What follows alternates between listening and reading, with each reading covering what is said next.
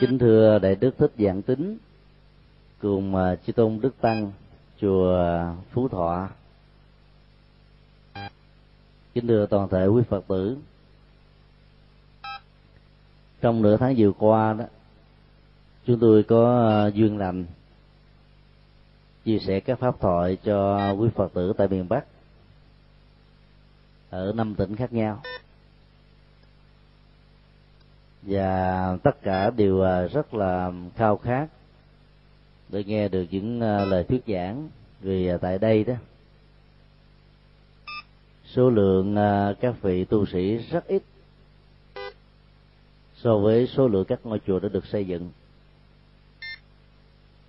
Mỗi một vị sư ở miền bắc đó, đôi lúc trụ trì đến năm bảy ngôi chùa khác nhau ở năm bảy địa phương. Và do đó đó không thể nào phân thân hết được. Nay ở chùa này thì à, ngày khác ở chùa khác. Cho nên quần chúng phật tử đó phải chịu rất nhiều thiệt thòi vì à, thiếu người thuyết giảng.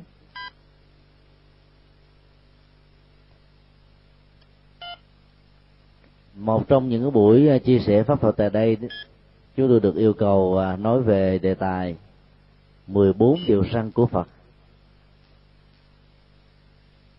Và chúng tôi đã um, thuyết giảng được phần đầu. Tức là bốn điều đầu. 14 điều răn của Phật đã được rất nhiều nhà thư pháp viết ở trên các loại um, giấy mà khác nhau và triển lãm uh, rất là rộng rãi ở đây đó. Khái niệm điều răn nó làm cho ta có cảm giác rằng nó gần gần giống như là thiên chúa giáo. Ở trong chữ hán nó gọi là giáo huấn, điều đức phật dạy. Như là những minh triết cần ờ, ứng xử, vận dụng trong đời sống và sinh hoạt hàng ngày. Thì hôm nay ờ, chúng tôi sẽ chia sẻ tiếp các điều răn còn lại.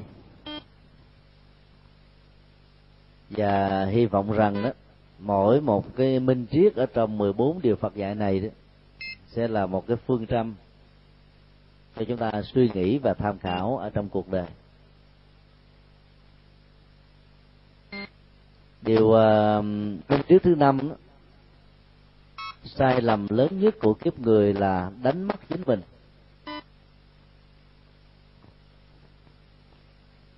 Khái niệm đánh mất chính mình là một sự à, phóng thích cái tôi, để cho nó bay nhảy và mất sự làm chủ kiểm soát của tâm. Có hai nguyên do căn bản để đánh mất chính mình. Một là do lòng tham chi phối. Hai đó là do sân dẫn dắt. Người để cho lòng tham chi phối đó thì có thể rơi vào tình trạng là mua vui cũng được một vài trống canh. Tức là hướng về cái à, đời sống thực dụng, hưởng thụ. Mà nó có khuynh hướng đó là mà mình bị à, sa sút đời sống nhân phẩm, đạo đức và cái phong cách làm người mà mình đã có trước đây.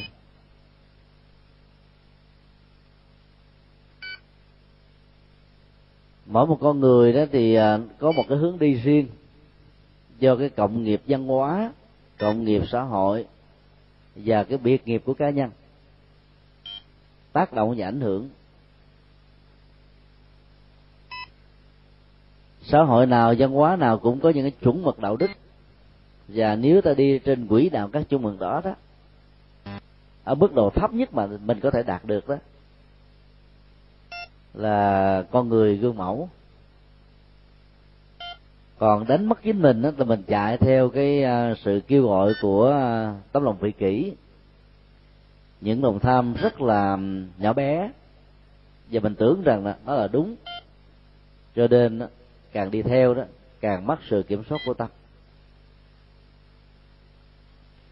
Dầu à, bị dẫn dắt bởi lòng tham hay là lòng sân, thì sự đánh mất chính mình đó là một điều rất là đáng tiếc.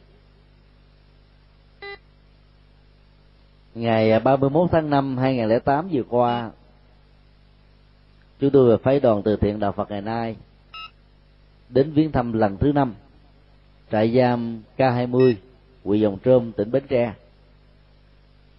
Nơi đây đó, hai ngàn phạm nhân với mức án hình sự 5 năm đến 20 năm tù. Đang phải à, từng ngày đêm gỡ từ à, những trang lịch mong một cái ngày được ờ, tái đoàn tụ gia đình. Cũng như ờ, bốn lần thứ giảng trước đó. Thì sau khi chia sẻ thoại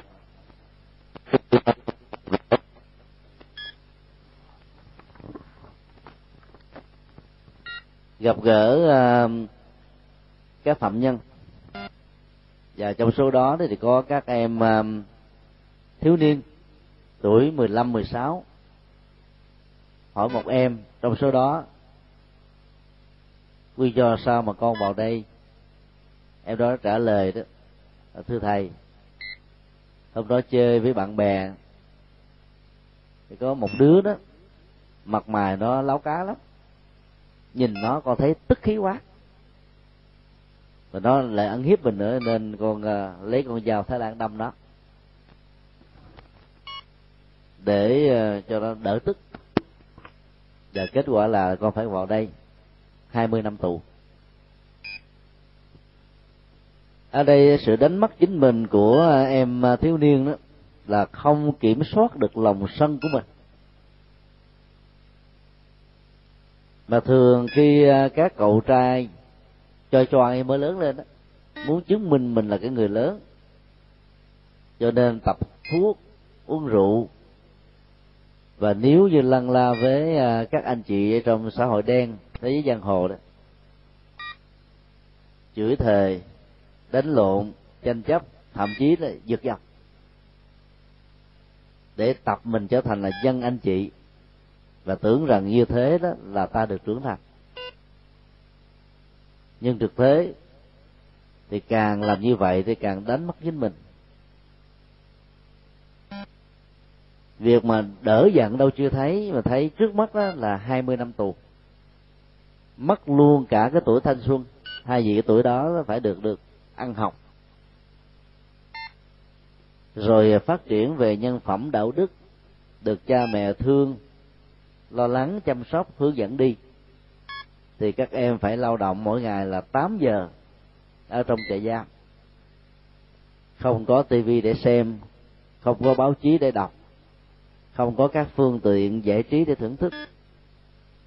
Toàn là sống ở trong một cái hoàn cảnh rất là thiếu thốn, nóng nực, mỏi mệt, căng thẳng và biệt lập với thế giới bên ngoài. Đó là một cái điều rất là khổ đau. Một giây phút đánh mất chính mình nó có thể dẫn đến những cái hậu quả rất là nghiêm trọng. Sau đó chúng tôi tiếp xúc với ờ, một phụ nữ tuổi ờ, ngũ tuần cô nghẹn ngào khóc và kể rằng đó gia đình chỉ có hai mẹ con. Cô rất là hiếu thảo. Người mẹ thì già và mất sức lao động bảy mươi mấy tuổi hoài. Hôm nọ đó đi bán đi bị ế. Trong lòng nó đã cao có khó chịu rồi. Vừa về đến đầu ngõ đó thì thấy mẹ mình á, buồn khóc. Nói rằng là nhà làng sớm qua ăn hiếp. Hai mẹ con vừa về đến nhà đó, thì cái người làng sớm đó qua mắng chửi thêm một lần nữa. Cô ta giận quá, nghĩ rằng là mẹ của mình bị ờ, khinh thường. Cho nên là phản ứng tự vệ, lời qua tiếng lệ hai bên đánh nhau. Rồi không kìm được cái nóng thì cô ờ, cầm cái búa trong nhà có sẵn đó, đập đầu vào cái cô làng sớm thiếu lễ độ kia. Làm cô ta chết tươi tại chỗ.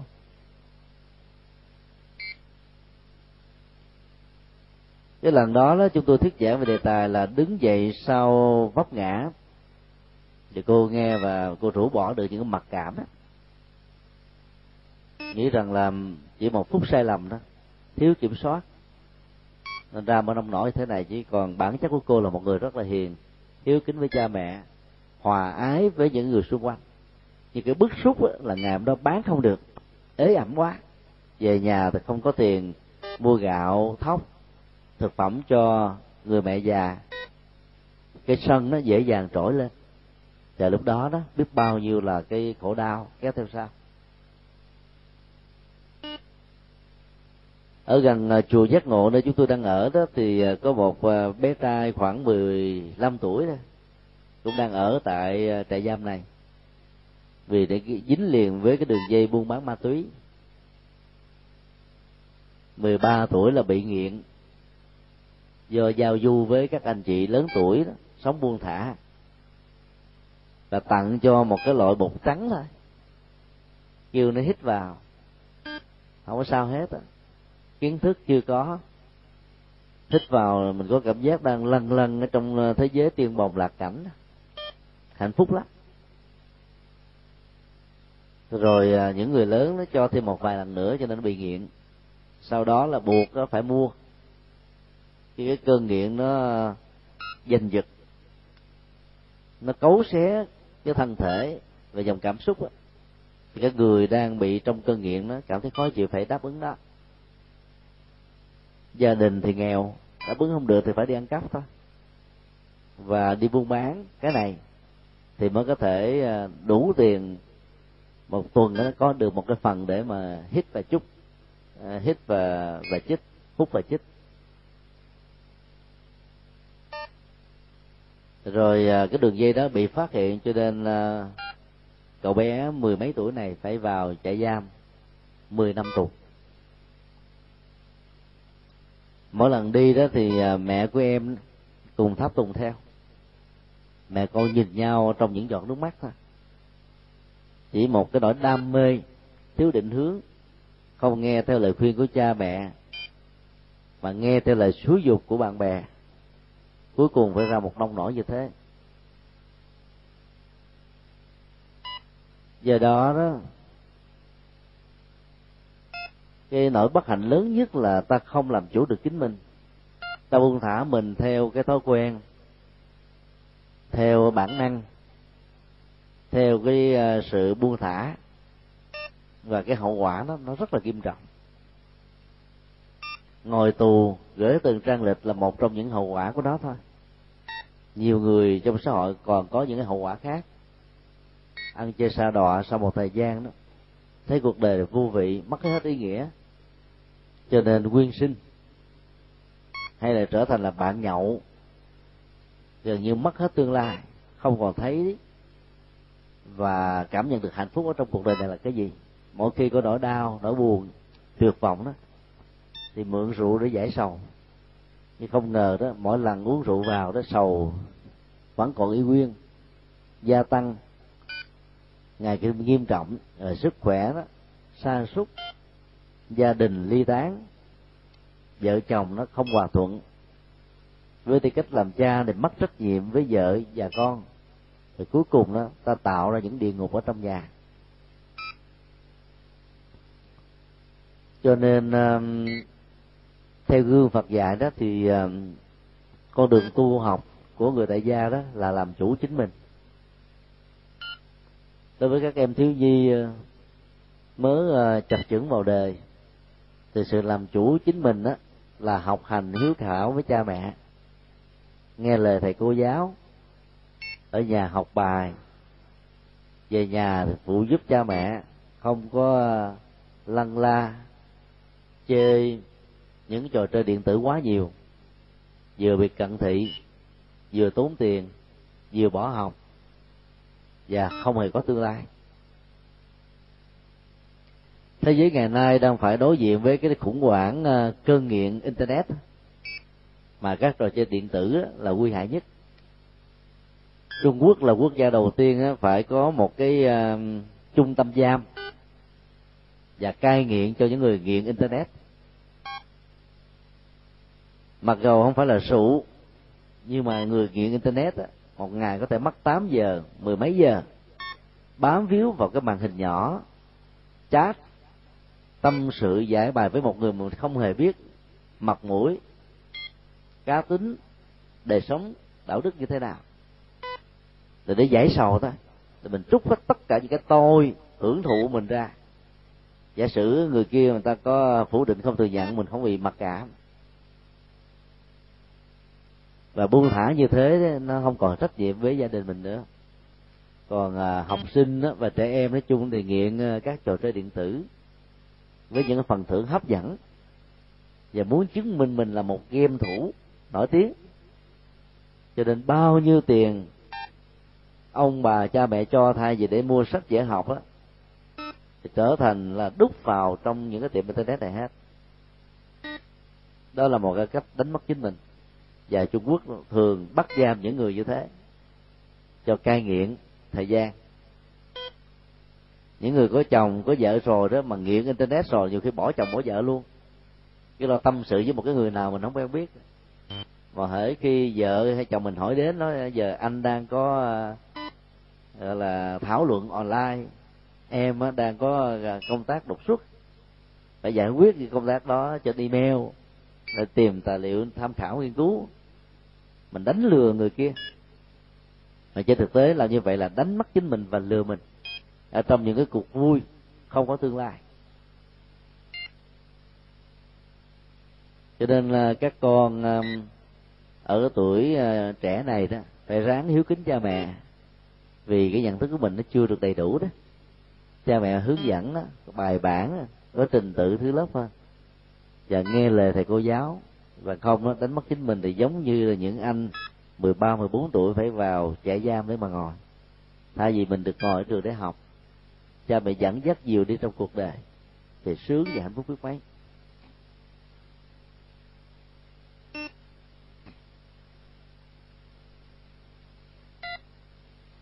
Điều à, minh triết thứ sáu đó, đó là tội lỗi lớn nhất của một kiếp người là bất hiếu.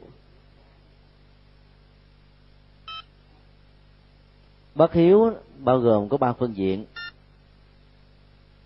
Thứ nhất là không nghe theo những lời khuyên chân thành đứng đắn của mẹ cha ông bà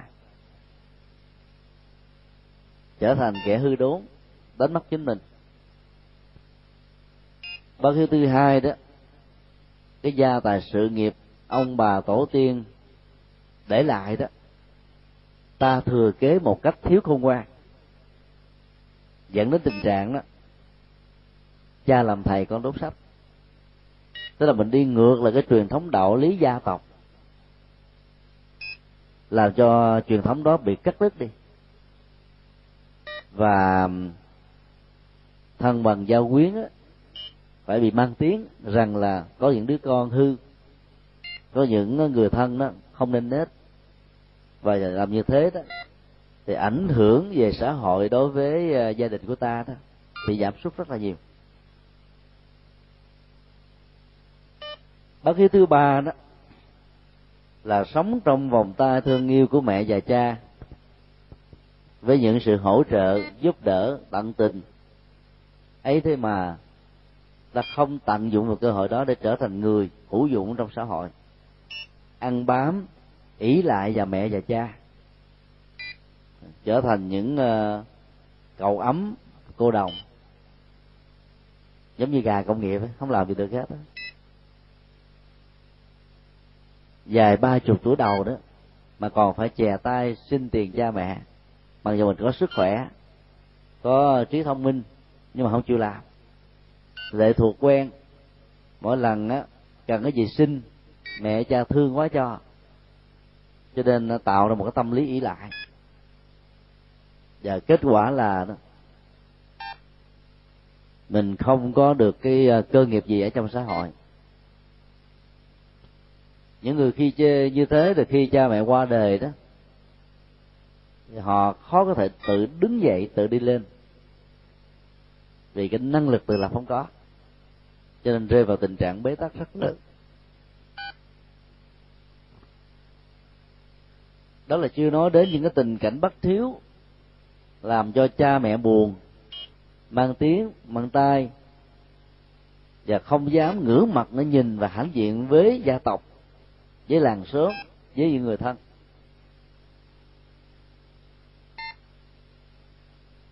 Ở trong à, trại giam K20 đó phần lớn nó tuổi là từ à, 14 cho đến 35 cái tuổi lẽ ra có rất nhiều à, tiềm năng, sức khỏe để phục vụ, đóng góp. Thì họ lại rơi vào cái con đường tội lỗi, sai lầm.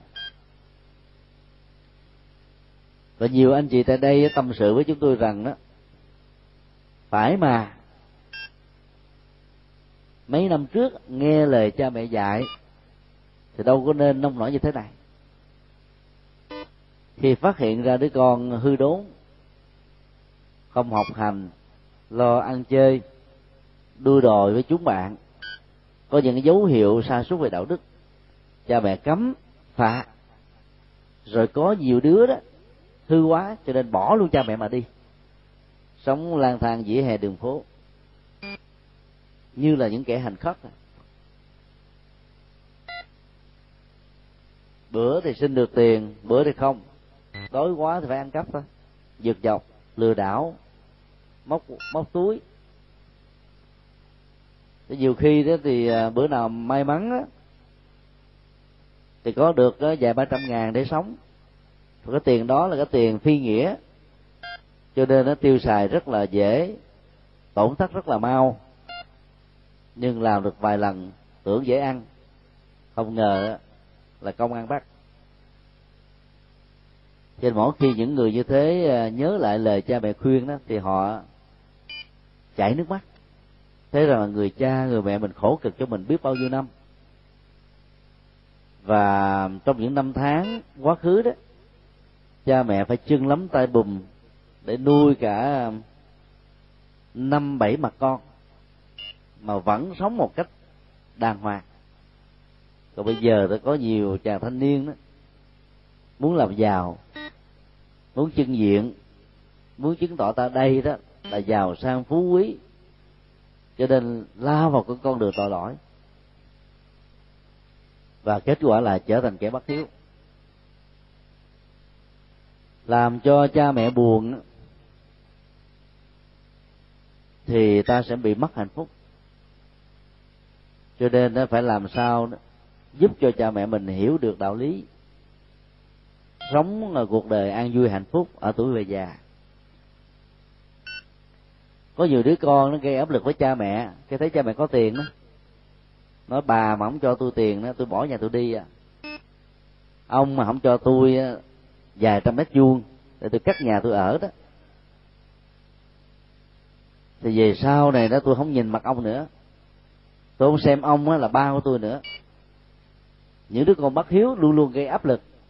Vì biết rằng là cha mẹ không thể nào rũ bỏ được đứa con của mình. Lợi dụng vào cái tình thương đó. Cho nên cuối cùng trở thành những cái kẻ làm cho cha mẹ mình sống ở trong tuổi sầu, nước mắt, khổ đau, bệnh tật. Và có nhiều cha mẹ mình giận quá, lâm vào tình trạng tai biến mạch máu mỏng mà chết. Khi nhận chân ra được việc này đó thì đã quá muộn màng lắm rồi. Cho nên hiếu kính với cha mẹ trước nhất là thái độ sống có đạo đức, có lương tri, ăn học đến nơi đến chốn, về nhà đó không có vui chơi với internet hay ra đầu là ngã sớm uống rượu, chơi bời, mà có trách nhiệm để phụ giúp cha mẹ một bàn tay. Đừng sợ rằng làm như thế thì ta không có thời giờ để học bài. Nếu mình à, có hiếu thảo đó thì ta học bài ngay tại lớp à, bằng cách là tập trung vào bài vở một cách rất là nghiêm túc trong lúc thầy cô giảng bài. Thì vừa kết thúc tiết học là ta đã hiểu bài và làm được bài rồi. Về nhà chỉ cần ôn và tư duy thêm đó, thì ta có thể là thi đỗ đạt cao dành thời gian một vài tiếng để phụ giúp công việc gia đình. Phần lớn đó, những ờ, thanh niên mà bị vào trại ờ, cai nghiện ma túy đó đều là những đứa con hư của những gia đình giàu có. Lần ờ, thăm viếng và thuyết giảng cho trung tâm bảo trợ xã hội bà thị chúng tàu chúng tôi gặp được một số thanh niên như vậy. Họ không nghe lời cha mẹ ăn chơi thôi. Cuối cùng trở thành cơn nghiện. Mà nghiện những thứ này rồi đó là ngày đêm nó bức bách, nó hành hạ mình ghê gớm lắm. Nó dần xé mình. Phải nỗ lực rất là mạnh thì mới có thể cắt cơn nghiện được ở trong vòng 15 ngày. Và sau đó đó phải à, có bản lĩnh chịu đựng thêm 16 cho đến 18 tháng kế tiếp. Thì quả mai cơn nghiện mới được hết và có rất nhiều em thiếu bản lĩnh, tiếp tục nhờ người thân của mình chu cấp bằng cách là đút lót những người à, cai quản vào đây. Cho nên tiếp tục nghiện ở trong trại. Rồi khi mà hết cái thời gian ở trại về đó, thì cơ nghiện nó gia tăng gấp hai, gấp ba lần. Nó giống như một con hổ đói mức độ đòi hỏi về lệ thuộc nó cao hơn nữa cho nên bất hiếu nó làm cho mình nó sống một cách rất là thiếu ờ, trách nhiệm. Và do vậy ta đánh mất tương lai. Những đứa con thảo cháu hiền đó thì ờ, cố gắng ờ, phụ giúp cho cha mẹ già đó. Ở cái tuổi mất sức khỏe đó, có được cái sự bình an về đời sống nội tâm. Và mỗi khi nhắc đến con cái đó thì có niềm hãnh diện tự hào về sự trưởng thành của chúng. Đó là ta biết là hiếu kính. Và phải làm sao ta có được cái à, cái thành quả trong học tập? Đóng góp cho xã hội cộng đồng ở nhiều phương diện khác nhau. Làm rạng danh gia tộc. Và nếu mình là cái người à, được sự kế thừa của cha mẹ đó. Thì ta làm cho cái uh, truyền thống văn hóa của gia tộc đó ngày càng được uh, nổi tiếng hơn được nhiều người biết đến hơn. Và ông bà cha mẹ hãnh diện tự hào về mình hơn. Còn nếu cha mẹ mình chưa biết đến Phật giáo đó thì uh, tìm cách để một mặt ta cung phụng về vật chất mặt khác đó ta làm cho ông bà hướng về tam bảo. Có nhiều đứa con thành công tưởng rằng là hiếu kính cha mẹ là chiều theo những gì cha mẹ mình cần. Có nhiều ông cụ bà cụ bảy mấy tuổi đầu nghiện phim uh, kiếm hiệp của hồng kông và đài loan. Đòi thì con cái đó đáp ứng theo bằng cách là thuê về cả luôn các chuyện trưởng hết bộ này đến bộ khác nhiều tập. Cha mẹ mình coi liên tục nên ốm o gầy mọ bệnh tật nằm ở trên ờ, giường hay là ly quăng hay là giỏng á. Coi một ngày mà chừng 6 tiếng trở lên thì trong vòng hai năm thôi là bị tiểu đường. Mắt mờ, tai điếc, thần kinh suy giảm. Độ minh mẫn bị ờ, yếu đi. Và có nhiều người suy thần kinh nhiều quá bị loạn tưởng. Tối nào cũng nằm mơ thấy ma. Hoặc là có nhiều đứa con thương cha mẹ mình quá thuê phim à, tình cảm gia đình tâm lý xã hội của đại hàng cho vì đó đó người con hiếu kính thì phải biết ngoài những cái phương tiện giải trí à, chân chính có ý nghĩa mà không dẫn đến những cơn nghiện đó, ta cũng phải tìm kiếm những cái băng giảng những cái phim phật những cái à, bài nhạc về phật giáo để cha mẹ mình hiểu thêm về tam bảo chứ chiều hết không có nghĩa là có hiếu đâu. Phụng sự cho cha mẹ làm sao để cha mẹ mình sống hạnh phúc bình an. Và điều đó cũng hết sức là khó làm. Nhưng nếu ta có lòng ta có thể làm được. Có lần à, tới à, tại một à, ngôi nhà của một luật sư ở ờ, San Jose Hoa Kỳ hai vợ chồng luật sư này rất là nổi tiếng trong cộng đồng Việt Nam, tại Hoa Kỳ. Thiết đãi một buổi à, cơm chay thân mật. Các món ăn được làm rất là ngon. Bữa đó thì có hai vợ chồng và đứa con gái 7 tuổi rồi chứ tôi hỏi là anh chị đó, ăn chay trường hay là ăn chay kỳ? Hay là ngày hôm nay đó mới tổ chức ăn chay? Ông chồng cũng mừng lắm nói rằng đó hai vợ đời, hai vợ chồng và đứa con ăn chay trường nguyên do rất là đơn giản là cái bữa đó đó.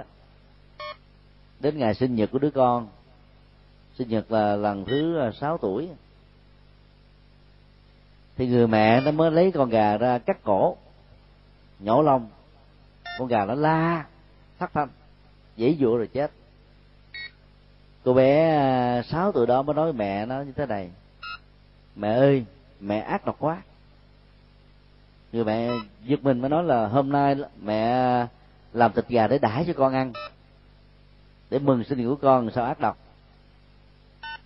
Đứa bé mới nói với mẹ nó là hàng ngày đó, ba mẹ đi làm, con ở nhà chơi với ai? Chơi với con gà, con vịt, con chó, nó là bạn của con.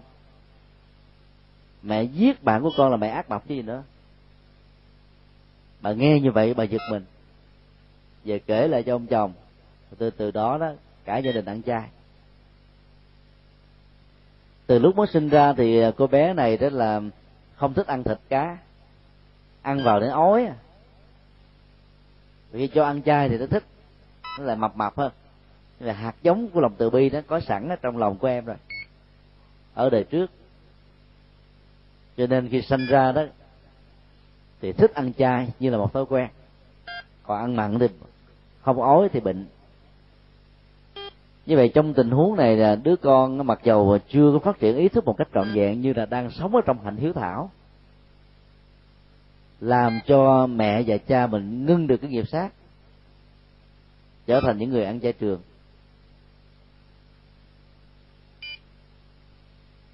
Và kể từ đó đó là gia đình rất là hạnh phúc. Người mẹ có thêm được một cái nghề mới là nấu cơm chay chứ tôi nó mới nói đùa với cô rằng là có thể mở tiệm con trai được rồi. Người nấu khéo á. Do đó đó, nếu ta biết cách đó, không cần phải là giàu có ta vẫn có thể hiếu thảo với cha mẹ được. Vì ta làm cho cha mẹ mình hồi đầu. Sống tốt hơn, hạnh phúc hơn, bình an hơn. Là ta đang trả hiếu được. Chứ phải trả hiếu là mình là cho mẹ mình à, một phân nửa đồng lương, hay một phần ba cái tài chính mình có được là hiếu mà nếu mà mình không mang được hạnh phúc không không phải là hiếu. Có những đứa con khi cho cha mẹ mình đồng tiền các bạc đó tính từ đi từng cắt à. Nó nặng, nó nhẹ đó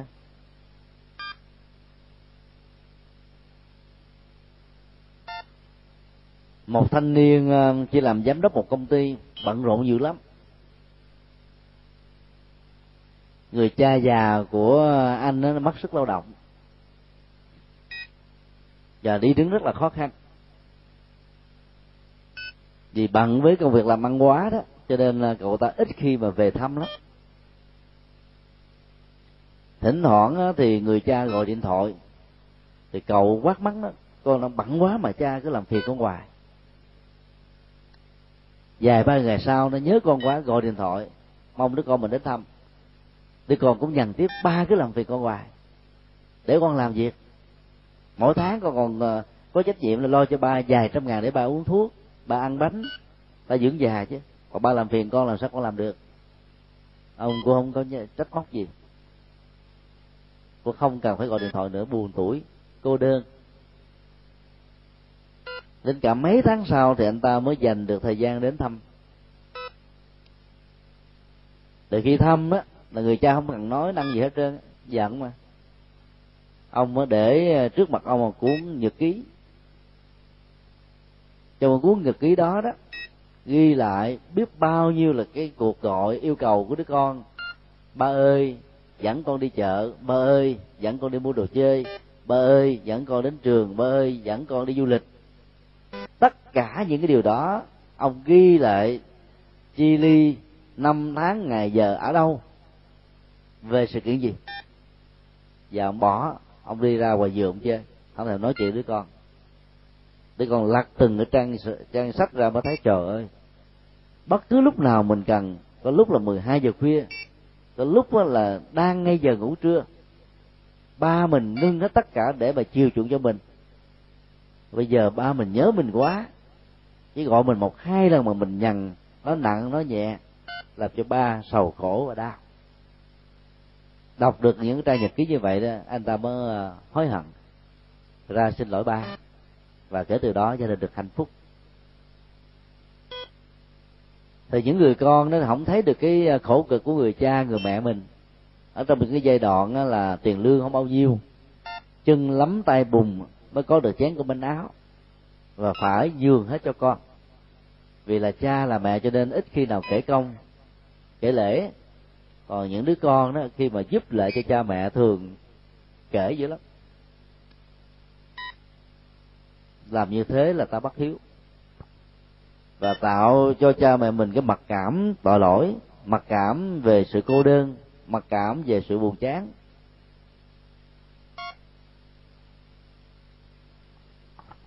Tất cả những điều đó phải tránh. Vì nếu ta bắt hiếu với cha mẹ, nó là một cái tội ở trong kinh du lan đức phật dạy là tâm hiếu là tâm phật, hạnh hiếu là hạnh phật. Kinh tâm địa quán cũng nói như thế. Và chưa có một cái à, bản kinh của các tôn giáo nào đã khẳng định cha mẹ là hai vị phật ở trong nhà. Cho nên phải à, lo tròn chữ hiếu là cái điều à, ưu tiên hàng đầu. Chữ hiếu mà ta không lo được á, dầu mình có thể hiện rằng là mình là một cái người à, cao thượng, giúp đỡ cho cộng đồng xã hội, hết việc này việc kia, người sông sáo, người hoạt động, ta chỉ là một con người một phân nửa thôi. Nửa còn lại đó là một khối đau, là một sự nhức nhói của tâm.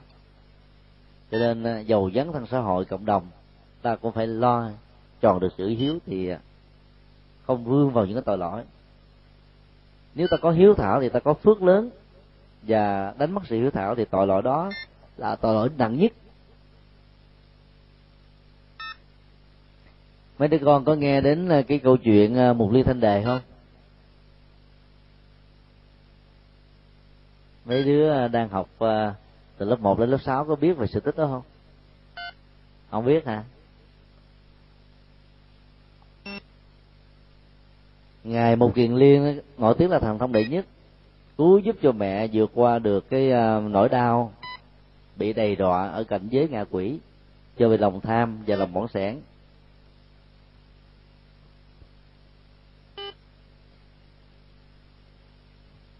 Sau khi làm tròn được chữ hiếu đó, thì bà được siêu sinh và tất cả những uh, hương hồn được uh, cái lễ uh, báo hiếu bình đẳng giải quan đều nương cái pháp phật nhiệm màu đó ra đi nhẹ nhàng.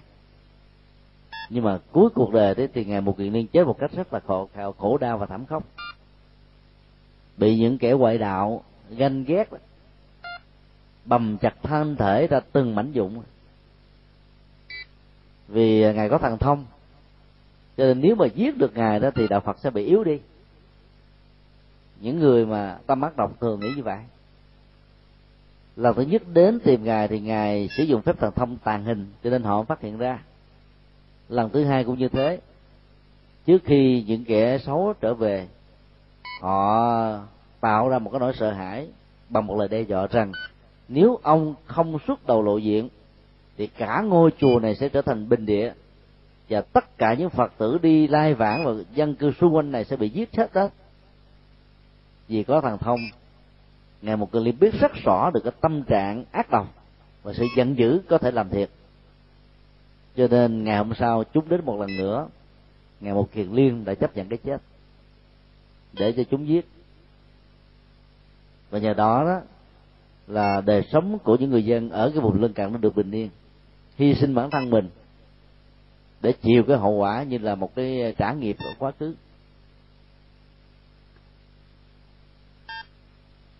Rất nhiều người đau xót trước cái cảnh chết à, thương tâm của ngài một kiền liên. Và khi hỏi đức phật đó, thì ngài có kể rằng ở trong một kiếp rất là lâu xa mấy trăm kiếp về trước một kiền liên là một người bất hiếu. Ông thương một cô vợ trẻ đẹp mà cô này thì lòng ích kỷ lớn lắm. Cho nên khi sống chung với trong gia đình chồng đó thì cái bất hòa giữa à, cô dâu và cha mẹ chồng nó diễn ra. Cô dâu ích kỷ này đó, gây áp lực. Buộc một kiền liên phải chọn một trong hai. Nếu thương bà đó thì phải giả từ cha mẹ ruột và giết cha mẹ ruột đi. Còn không làm được điều đó đó, thì bà sẽ ly dị. Vì thương đắm đuối, người ờ, có sắc đẹp nghiêng thùng đổ nước cho nên một kiền liên đã chọn con đường bất hiếu. Ông sắp xếp đưa cha mẹ mình trên một chiếc xe lăn, vì cha mẹ mình tàn tật và bị mù. Đến một cái ờ, khu vực ờ, ở mỏm núi có vực sâu, gài những cái viên đá ở trước cái bánh xe lăn và giả từ cha mẹ. Rồi sau đó đó chính một kiền liên dùng tay lắc chiếc xe, đánh đập vào thân thể cha mẹ, để cho chiếc xe do sự phản ứng dao động qua lại mà bị rớt xuống cái vực sâu. Thì trong lúc mà mà những cái động tác đánh của một liên lên trên thân thể của cha mẹ, thì người cha, người mẹ mới la lên rất là lớn. Một liên ơi, một liên ơi cướp giết cha mẹ, con đừng lại đây hãy trốn đi, bằng không con sẽ chết. Thì vừa nghe được cái lời cảm động đó đó, thì hai ông bà cũng rất xuống vực sâu để chết rồi, thành người thiên cổ. Ông về bị tâm thần luôn, khổ đau ngày đêm.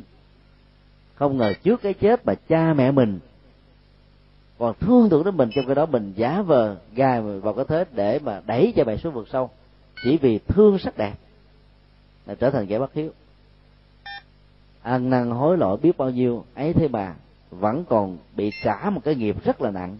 Đó là bị bầm chặt thân thể ra từng mảnh vụn, mặc dù đã chứng quả và có thần thông phép phật nhiệm màu rồi, và không tránh khỏi được cái nghiệp quả xấu đó. Cho nên tội lỗi lớn nhất của à, kiếp người đó là bất hiếu. Và đây là một bài học chúng ta cần phải suy nghĩ.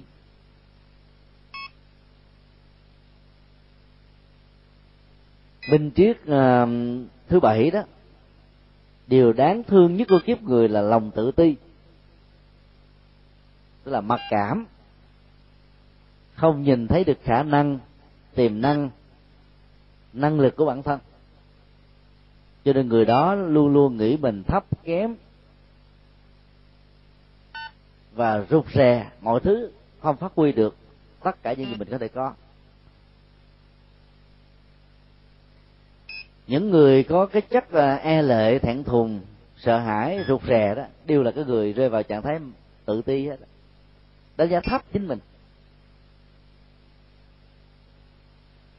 Dầu mình có khả năng thật, nhưng mà khi học ở trong trường lớp ra rồi, có đổ đạt cao lên nữa cũng không làm được việc gì hết làm cái gì cũng sợ, chuẩn bị cái gì cũng lo, đầu tư cái gì đó cô không dám phát huy cho nên mới suy nghĩ sau đó có người ta tác động làm cho mình đổi hướng. Do dự chần chừ thiếu dứt khoát. Cho nên tất cả những cái nguồn năng lực của mình nó bị đốt cháy hết. Mặc cảm về bản thân mình đó, nó là một cái ờ, đốt cháy cái này, cái lòng tự tin. Và nó là ổ khóa khóa lại hết tất cả các tiềm năng theo đức phật đó, thì à, con người mới sử dụng được cái phần rất nhỏ, những gì con người có thôi. Các nhà khoa học ngày nay chứng minh chúng ta điều đó. Cái nếp nhân ở trên trán, trong trong bộ não con người, nó tạo ra cái chất liệu thông minh hay là kém thông minh. Loài cá heo đó nó có à, nếp nhân nhiều hơn con người, cho nên mức độ thông minh của nó rất là lớn. Nhưng vì chúng không có hai bàn tay, không hai bàn chân, cho nên chúng không làm được những điều cần làm. Thứ hai đó, là không có cái ngôn ngữ hoàn chỉnh với con người để truyền đạt được cái kiến thức thông qua giáo dục. Cho nên, loài cá heo không thể nào làm chủ được thế giới như là loài người.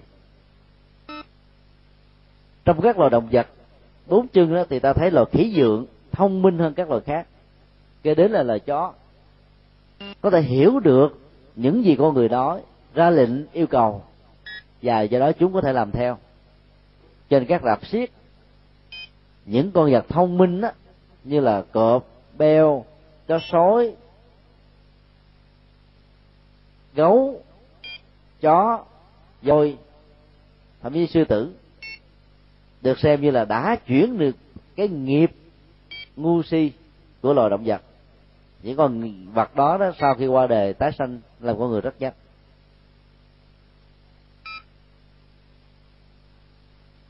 dầu mình có nhiều cái khả năng nhưng mà mình không có lòng tự tin đó, thì khả năng đó không phát huy được.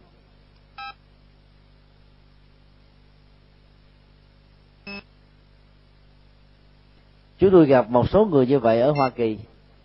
Trong thời gian học đó còn là đổ đạt thủ khoa nhưng mà đánh mất tự tin của mình, cho nên khi ra đời đó, không dám đầu tư gì hết đó. sợ lỗ, sợ thua, sợ thất bại à, suốt ngày đó là lấy cái tiền à, cha mẹ cho, bỏ ngân hàng để tiêu xài, ta không dám làm gì hết á uổng hết đó.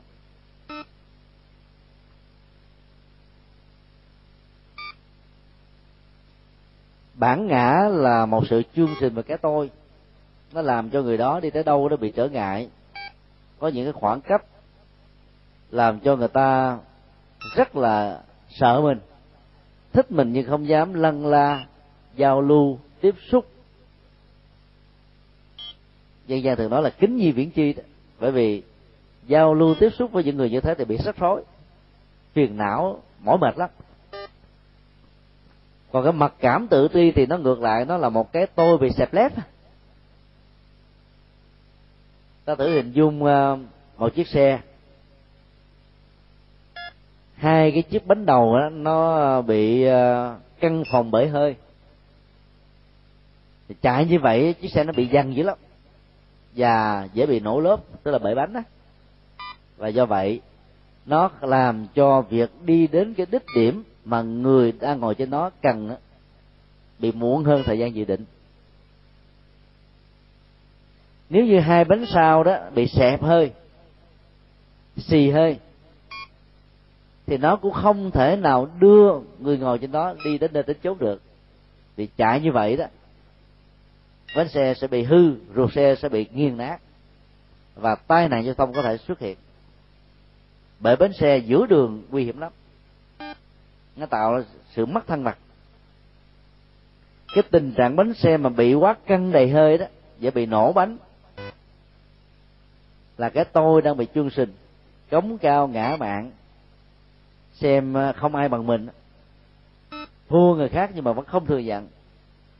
Sống nghênh nghênh, tự hào, tự phụ, tự đắc, tự cao. Đi tới đâu, chúng ghét tới đó. Do vậy có tài năng của không ai muốn sử dụng.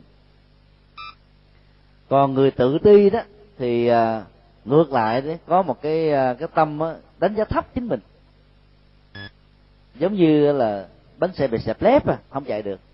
Có bánh, có ruột, có máy bơm, nhưng mà không chịu bơm. Rốt cuộc cũng không phục vụ được cho ai.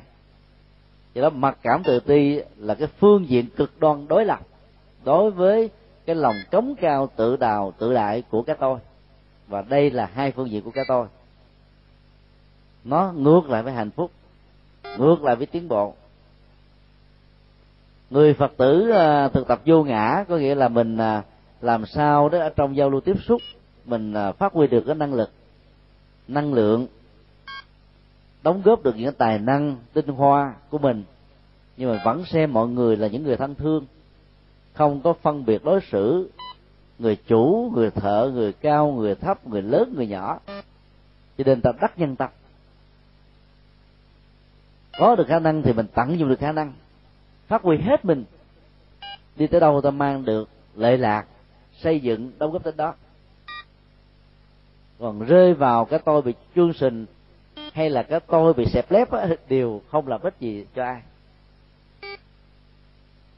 Cho nên ai rơi vào mặc cảm tự ti là điều đáng thương đáng tội nghiệp. Năm ờ, 1988 đó thì à, có một uh, chú bé khoảng à, uh, 9 tuổi vào chùa được hòa thượng của chúng tôi nhận làm con nuôi. Cậu bé này thì có chứng bệnh mặc cảm tự ti nặng lắm mà cái mức độ thông minh của nó rất là kém. Hòa thượng mới giao chúng tôi làm người đỡ đầu dạy học cho em. Mỗi ngày bỏ ra hai tiếng đồng hồ để dạy đánh dần thì cậu bé này đó nếu mà nhớ được cái chữ b đó thì quên chữ a. Nhớ được chữ c đó thì quên chữ b. Phải tập như vậy lúc ba tháng trời thì mới có thể đánh dần được a b c d. Chậm như thế đó. Và chúng tôi áp dụng cái kỷ luật sắt. Không có nản lòng không có thắt chí. Làm riết rồi đó thì em cũng đọc được uh, chữ cái. Và cũng học thuộc được kinh. Thay vì các chú tiểu khác đó học một trang kinh chỉ trong vòng hai tiếng thì cậu bé này đó, học một câu kinh bốn chữ mất hết một ngày hai ngày nhưng mà cuối cùng cũng được. Cái mặc cảm tự ti của em nó nằm ở chỗ đó là khi nào không có người là cậu ta chui xuống gầm giường hay chui xuống ở dưới cái chân ghế, giống như là một cái con vật ở trong nhà. Nhìn như thế là mình biết là cái mặc cảm lớn lắm chúng tôi phải phạt.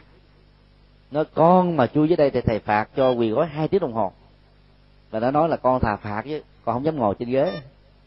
Nó sợ như thế. Có lẽ một cái tiền kiếp nào đó nó đã bị người ta hành hạ, trừng phạt ghê gớm quá. Và ứng xử nó như là một con vật, cho nên cái ấn tượng đó nó chưa phai nhòa trong tâm. Sợ hãi, mất tự tin. Và phải trải qua phải vài năm như thế mới có thể lột bỏ được cái mặc cảm như thế. Do đó chúng tôi đã dùng cái phương pháp là khen thưởng. Nếu ngày hôm nay con ngồi trên ghế được á, hai tiếng đồng hồ thì thầy sẽ thử cho con hai bịch bánh. Ngồi được bốn tiếng thì bốn bịch bánh, cứ mỗi một tiếng là một bịch bánh. Nó mừng lắm, nhưng mà nó ngồi được hai tiếng là con đã trốn, nó chui dưới gầm giường nữa. Vừa phạt, vừa khen vừa cứng rắn, vừa nhu mì mất đến ba năm nó mới bỏ được thói quen này.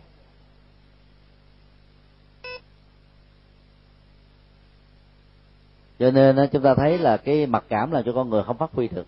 Tiềm năng. Trong khi đó, tiềm năng ai cũng có hết á. Tất cả các em thiếu nhi, thiếu niên cũng phải tin rằng là trong cái kho tàng tiềm năng của mình, nó không có giới hạn cái đó kinh điển đại thừa gọi là vô tận tạng. Tạng là một kho tàng vô tận là không có cái đáy không có kết thúc. Ta khai thác hoài nó còn hoài xài hoài nó không hết đó giống như là à, đại dương. Ta có dùng là hàng trăm ngàn cái máy để bơm nước rút nước. Suốt cả mấy tỷ năm nó vẫn còn y nguyên vậy là cái luật tuần hoàn và bảo toàn năng lượng cho phép chúng ta tin điều đó. Và còn là cũng giống như là đại địa này đất biết bao nhiêu dầu có dùng tất cả hàng triệu triệu triệu triệu cái máy uh, làm gạch đào hết đất chỗ này đào hết đất chỗ kia nó cũng không hết. Vì định luật bảo toàn năng lượng khi mà nó được sử dụng qua một cái chức năng khác thì à, đất này nó nó được thay đổi công dụng và những cái khác nó lại bù đắp vào kho tàng vô tận tận và khả năng ở con người cũng vậy. Đối với người phàm á, thì chúng ta cứ à, mặc cảm rằng là tôi là kẻ phàm cho nên tôi à, không thể tu được giống như phật cũng như bồ tát. Thì Đức Phật nói đó mỗi một con người mỗi chúng sinh nó có được một cái tiềm năng Phật tính. Đừng khinh thường nó mà trở thành là kẻ vô dụng. Hãy nhìn về phía mặt trời để ta quên đi cái lửa con đom đóm tôm đớm không phải là lửa thật, nó chỉ lấp lóa lên ban đêm thôi.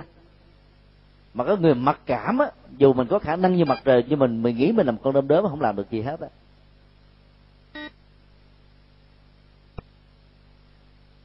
Mình có thể như là một quả núi mà mình tưởng tượng mình như là một hạt cát. Dĩ nhiên cái đó nó cũng là tốt về phương diện khiêm tốn, nhưng mà khiêm tốn quá mất thì không làm được gì hết á. Rụt rè, sợ hãi, mất tự tin cho nên đó là một điều đáng thương đáng tội nghiệp. Và những người cha những người mẹ những thầy cô giáo mà có uh, kỹ năng tâm lý tốt đó, phải làm sao giúp cho con em của mình rũ bỏ được cái mặc cảm thua sút vì do đó phải biết cách là khích lệ bằng nghệ thuật khen thưởng chứ đừng có trừng phạt. Hôm nay à, mấy đứa con có coi đá banh không? Cúp thế giới không? Không có coi hả? Có thích đá banh không? Không có thích à? Ở đây ờ, các anh chị, các bác lớn tuổi có thích coi đá banh không? Thích không ạ? À? nhất là người nam. Khi mà nó rơi vào cái tình trạng là bất thân thắng bại, hai bên ngang tài ngang sức á, sau hai hiệp chính và hiệp phụ rồi đó thì ta phải đá phật đền. Vấn đề đặt ra ở chỗ nó là cái cái trò chơi à, tâm lý đó. Huấn luyện viên nào giỏi và có kinh nghiệm sẽ không bao giờ lấy cái anh cầu cầu thủ siêu sao ra đá đầu tiên. Vì cái sức ép tâm lý ở người đó lớn lắm. Là một cầu thủ siêu sao, hay là cầu thủ đã quả bóng vàng có suốt vào khung thành của đối phương thêm một quả nữa, cũng không có ờ, nổi tiếng thêm việc cái gì. Nhưng mà nếu sút chặt một cái là mang tiếng, bị quyên rủa, có thể dẫn đến cái tình trạng làm xa sút tinh thần của những cầu thủ đá xeo sao chúng ta thấy Platini nổi tiếng như thế, có lần sút ờ, không vào không thành. Gullis cũng như vậy. Maradona cũng có lần sút trật cho nên, nếu ta có tâm lý đó, thì ta lấy một cầu thủ đang lên có tiềm năng đó, anh ta sẽ phấn chí dữ lắm. Vì sút không vô không mắc gì hết á, mà sút vô là cả một danh dự. Cho nên sức ép thoải mái, tâm lý đó, nó làm cho người ta đá giỏi hơn là bình thường. Là vì anh ta có tự tin. Nó có một cách khích lệ. Vẫn huấn luyện viên mà chọn cái người đó, đá đầu tiên là biết tin tưởng anh ta. Cho nên anh ta phấn chấn. Cho nên khả năng có một làm cho thành hai ba. Và những người đó bị sức ép quá đó, thì khả năng mười thì còn có một hai. Ngôn ngữ dân gian nó có một cái thuật từ là nhón chân vối tay. Phải tập như vậy đó. Mấy đứa con mà muốn cao ha, bữa sáng là phải chơi parafit nhón chân lên, nhảy lên, nhón lên đu đưa như vậy đó thì các cái khoảng cách đốt xương nó được giãn nở ra cho mình mình cao hơn. Chứ bắt chước như thầy lười biếng tập thể dục bị lùn sau này muốn cao nữa không được? Mỗi ngày đó nếu mà nhà mình không có parafit đó, thì à, mấy đứa con chịu khó nhón cái chân lên áp sát vào mặt tường nhón cái tay lên thật là cao. Trong vòng 10 giây hạ chân xuống nhón lên giữ 10 giây hạ chân xuống nó làm cho mình cao hơn bình thường. Đó là một nghệ thuật thư giãn nữa vừa có sức khỏe, vừa nâng được chiều cao. Thì trong tất cả các cái nỗ lực chân chính cũng vậy, mình phải nhón và vối cái năng lực của mình có năm thôi, nhưng mình phải vối đến cái công việc bảy. Cái tài của mình có bảy, mình phải vối đến cái công việc mười. Thì ta sẽ đạt được bảy rưỡi, tám rưỡi bám theo cái người thủ khoa thì ta có thể được hạng hai, hạng ba. Còn bám theo người hạng chót thì ta có thể hạng chót nữa. Cho nên mình phải à, tìm kiếm cái người, gọi là, thân tượng của mình á, mình vươn lên trong cuộc đời thì mới xóa được cái à, mặc cảm tự ti. Khi đi ca, giọng ca vàng đó, thì những người tập ca đó phải chọn lấy một cái giọng mà mình thích nhất. Chẳng hạn như à, ai có cái giọng gào thét bắt chước phương thanh. Hai có cái giọng hơi rên vừa có chắc mạnh chút xíu bắt chước cẩm ly. Thì uh, khánh ly. Ai có cái giọng ngọt ngào dân ca thì bắt chước cẩm ly. Còn đi ca về cái lương á, thì à, bắt chước là lệ thủy. Còn yếu điệu à, thục nữ thì bắt chước giọng bạch tuyết. Ngọt ngào dễ thương đi vào lòng người đó bắt chước út bạch lan mình phải bám lấy một cái giọng tiêu chuẩn đó. Luyện ngày luyện đêm. Thì ta sẽ trở thành người đó. Thì cộng thêm cái chất chất giọng riêng của mình ta giỏi hơn người đó. Phải có một cái cái điểm để bám để phối lên mặc dù cái năng lực mình chưa được như vậy. Thì dần dà cái mặc cảm á, tự ti đó nó sẽ được uh, rút ngắn lại. Ta có tự tin hơn. Trong học tập cũng như thế mấy đứa con nó chịu khó. Ví dụ như trong trường của mình mình biết là có một cái anh nào đó, ảnh là thủ khoa 12 năm. Thì mình có thể ghi cái tên của anh ta để trên ờ, vách tường hay là ngay bàn học á. Tôi sẽ trở thành anh Nguyễn Văn A trong năm thi này. Phải nghĩ mình là thủ khoa thì mình mới được hạng hai, hạng ba, hạng tư, hạng năm. Chứ mình ờ, lớp có 45 người mình lúc nào cũng bắt trước cái cậu mà đậu thứ 45 á, thì mình còn dưới đó nữa không? Thì là 54 bét sẹt luôn. Học mấy năm rồi mà không đậu. Về cha mẹ mình buồn. Cho nên phải phấn chấn ra. Tự tin thì ta sẽ giải phóng được cái nghiệp đó là tự đáng thương hay là để cho người ta thương tội nghiệp cho mình. Mình phải trở thành một người có bản lĩnh đóng góp dấn thân phục vụ mạnh dạng bất khuất hiên ngang hùng dũng. Có trí tuệ. Chứ đừng là những cái kẻ ăn bám, đừng là những cái kẻ mà lợi dụng vào cái tình thương của cha mẹ, rốt cuộc không làm được cái gì.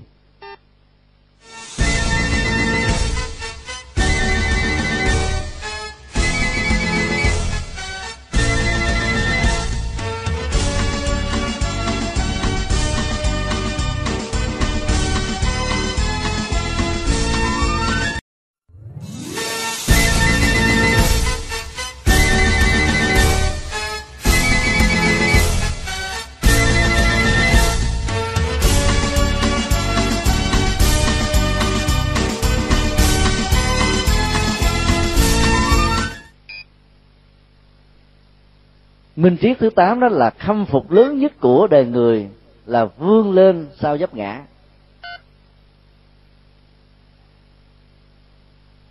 Đây là cái câu mà ở tại cái mướn, cái máng thứ tư và thứ năm của trại giam k 20 người ta đã viết nó bằng à, sơn rất là đẹp và chữ rất là to.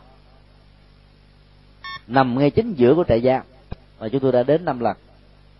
Chúng tôi cho rằng là cái người viết câu đó đó rất có chiều sâu về giáo dục và đạo đức.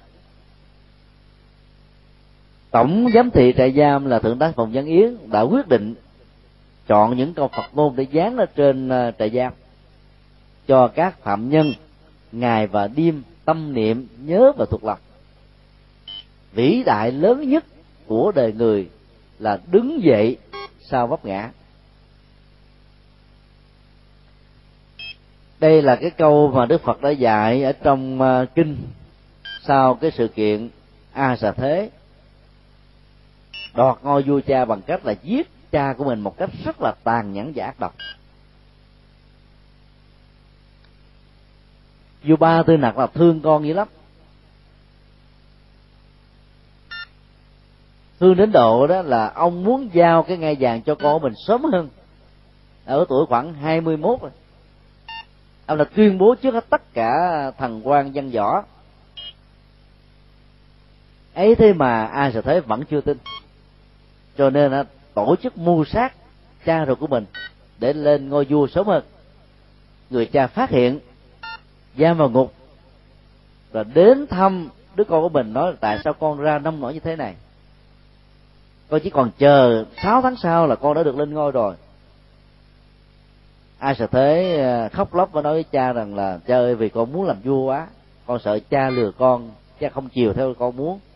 Cho nên con đã phạm vào cái tội tày trời. Lẽ ra phải giết chết. Ba tư nặc đã tha tội chết cho con. A sợ thế giả giờ là một người hiếu thảo, cho nên đã mưu sát lần thứ hai và lần này ông thành công nhốt cha vào trong ngục tối cấm không cho ai đi được thăm viếng. Và ông ra lệnh là không cho cha của mình ăn bất cứ cái gì để cho ông chết lần chết mòn trong tục ngục giam. Hoàng hậu vi đề hy là mẹ ruột của ông đấy, vì thương chồng, vì hai vợ chồng đều là phật tử thân thành. Nghĩ ra được một cái kế sách hay, đó là bà mới lấy bột và sữa quýnh lại với nhau tô trét với mặt ong trên cơ thể của người, của mình, mặc cái áo cẩm bào vào bên trong, cho nên đi tay không thì không ai hồ nghi. Và khi vào bên trong á, bà mới lấy tất cả những cái loại bột sữa mật đó cho chồng mình ăn, chứ ông vẫn còn tiếp tục sống. Nhà đi mong sám hối cái nghiệp ăn quán giang hồ nhiều kiếp với a sợ thế, con ruột của mình. Giam trong ngục nhiều ngày như thế mà cha chưa chết cho nên a sợ thế hoài nghi cấm không cho người mẹ vào nữa. Và muốn cho cha mình chết sớm hơn để sợ là phục thù. Cho nên là ông ra lệnh là dùng dao thật là bén cắt vào từng làn da thất thịt của cha. Rồi là lát muối vào như là làm đối với con cá. Mấy tiếng sau cha đã tắt thở chết. Trước khi chết đó, thì à, vua ba tư nặc hướng về đức phật niệm nam mô bổn sư thích ca và nói như thế này, nếu như giữa con và ai sợ thế đó, có những cái nghiệp ăn quán văn hồ nhiều đời thì xin cái nghiệp được tháo mở từ đây, con không hận thù. Và con mong làm sao cho tuệ giác được phủ chiếu ở trên tư duy và hành động của ai sợ thế, để ai sợ thế trở thành một người minh quân. Chứ bằng không đó, đại họa cho dân tộc và xã tắc này. Nói xong, ông ra đi với hơi thở nhẹ nhàng, với nụ cười thư thái bình an không hận thù. Và ông đã được tái sanh cảnh giới an lành của chư Phật. Như cái ngày mà vua cha chết đó, thì à, ai sợ thế vừa sanh ra được đứa con. Ở trên cơ thể của nó nó có một cái cục ghẻ đau la nhức dữ lắm ai sợ thế và vợ không ngủ rầu lo cho đứa con của mình. Thương nó ngày và đêm không làm sao để cho nó đỡ khóc vào ban đêm mới chạy đến phòng cửa của người mẹ gõ cửa mẹ hỏi mẹ ơi con thương con dữ quá con biết làm sao cho con của con nó bớt khóc. Nó mà khổ đau thì con khổ đau biết chừng nào. Con biết là khi mà cha con còn sống cha con có thương con như là con thương con con của con bây giờ hay không. Nói như thế thì à, bà vi đề hy nghẹn ngào khóc và bà kể lại rằng là lúc mà mẹ mang thai con đấy các nhà tiên tri vào bẩm báo với à, hoàng phụ của con rằng, ông hãy nên giết chết đứa con này trong thai đi, vì nó là một nghịch tử. Nếu ông không giết chết thì sau này nó sẽ giết chết ông. Nghe nói như thế đó thì vua ba tư đặc giận lắm, đuổi những nhà tiên tri đó đi, vì sợ rằng các nhà tiên tri đã bị mua chuộc tạo cái thế ly gián giữa cha và con. Và ai cứ cố tình lý giải thì vua còn phạt nặng nữa. Nên để bảo hộ cái quyền được sống của ai sợ thế. Và một hôm nọ đó, con bị có một giọt ở trên tay, đau nhức lắm. Có ờ, tất cả những vị ờ, lương nghi rất là giỏi của vua mà cha con đã không nhờ đến. Cha con đã dùng cái miệng ngấm vào cái một giọt đó. Múc hết tất cả cái sữa cái cái mũ và máu ở trên à, cái một giọt này để cho con à, được uh, yên đỡ đau và đi vào giấc ngủ. Với tư cách là một nhà vua ông có thể ra lệnh cho những người khác làm việc đó cũng được. Nhưng vì thương con quá cho nên ông đã làm. Hay khi mà khi đứa con lớn lên ông đã tính giao cái quyền cai trị ngay vàng xả tắc cho con mình trước thời gian dự định. Mà đứa con nó, nó bắt hiếu giết xóa ngôi, đã làm cho cái hoàn cảnh nó râm vào một cái đau thương cùng cùng tột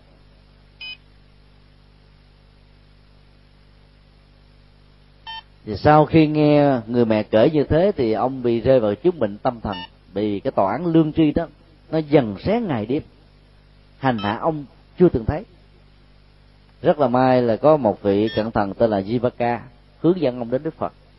Và Đức Phật đã nói rằng là nếu mà ông thấy được đây là một lỗi lầm, phát tâm hồi sám hối, từ đây về sau không làm như thế nữa và trở thành một vị minh quân, mong cho người cha ruột đó, tha tội.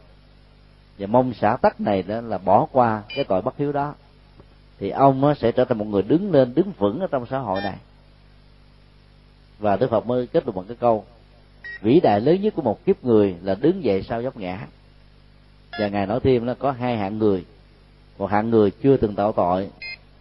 Và hạng người thứ hai đó là sau khi tạo tội đó hối lỗi ăn năn không tái phạm trong tương lai giữa hai hạng người đó, hạng thứ hai là đáng, tán thán. Ý đức phật muốn nói là hạng đầu không có mặt trong cuộc đời. Khi còn là người phàm kẻ tục đó, ta đã từng có những cái lỗi lầm, sơ suất do lòng tham, lòng sân, lòng si, hoặc là kém hiểu biết, do cám dỗ, do bị bắt buộc, do bị hành hung, do mất cảnh giác, hoặc do bất cẩn cái quan trọng không phải là sau khi mình biết rằng mình tội lỗi rồi mình hành hạ chính mình hay là mình đánh mất niềm tin. Có một số anh chị phạm nhân á nói rằng là tôi làm tội lỗi nhiều quá xã hội có tha cho tôi hay không? Luật pháp ngày đêm trừng trị tôi lương tâm tôi cắn sức tôi nghĩ rằng là tôi là dấu chấm cuối cùng rồi. Cho nên lúc lúc sau theo tôi con đường tội lỗi nó cũng không có gì. Biết không sợ súng cuộn và lỡ lỡ làm rồi, theo luôn. Lỡ phóng lao, theo lao. Thì con đường tội lỗi ngày càng cao. Còn mình hiểu, mình đứng dậy, làm mới là cuộc đời. Gieo những hạt giống nhân từ đạo đức. Để chuyển hóa nghiệp, để chuộc tội thì ta vẫn trở thành người hữu dụng ở trong xã hội. Thì cái buổi mà thuyết giảng về cái đề tài đứng dậy sau vấp ngã thì chúng tôi đã phân tích rất kỹ về vấn đề này. Nhiều anh chị đã khóc. Nghĩ rằng là từ cái triết lý sâu sắc của đạo Phật đó mình có được một đời sống mới, tái sanh lần thứ hai. Mặc dù mình chưa chết, và đã giết chết được cái mặc cảm tội lỗi đó để có một cái niềm tự tin mới. Tôi phải làm thật tốt, tôi phải lao động thật là giỏi để tôi mau được đoàn tụ với gia đình và trở thành một người hữu dụng. Không dùng bàn tay khối óc lương lẹo này để hại ai nữa, mà dùng bàn tay khối óc thông minh để làm lợi ích cho cuộc đời.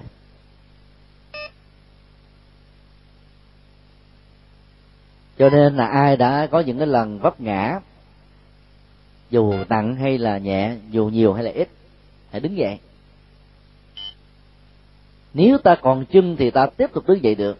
Ta còn tay thì ta có thể dùng bàn tay của mình để mà đứng dậy, đi lên. Giả sử không còn chân, không còn tay, ta không có mắt. Ta vẫn còn khối óc ta còn niềm tin ta còn lý tưởng ta còn chí nguyện thì ta vẫn làm được những việc khó làm ở trong cuộc đời.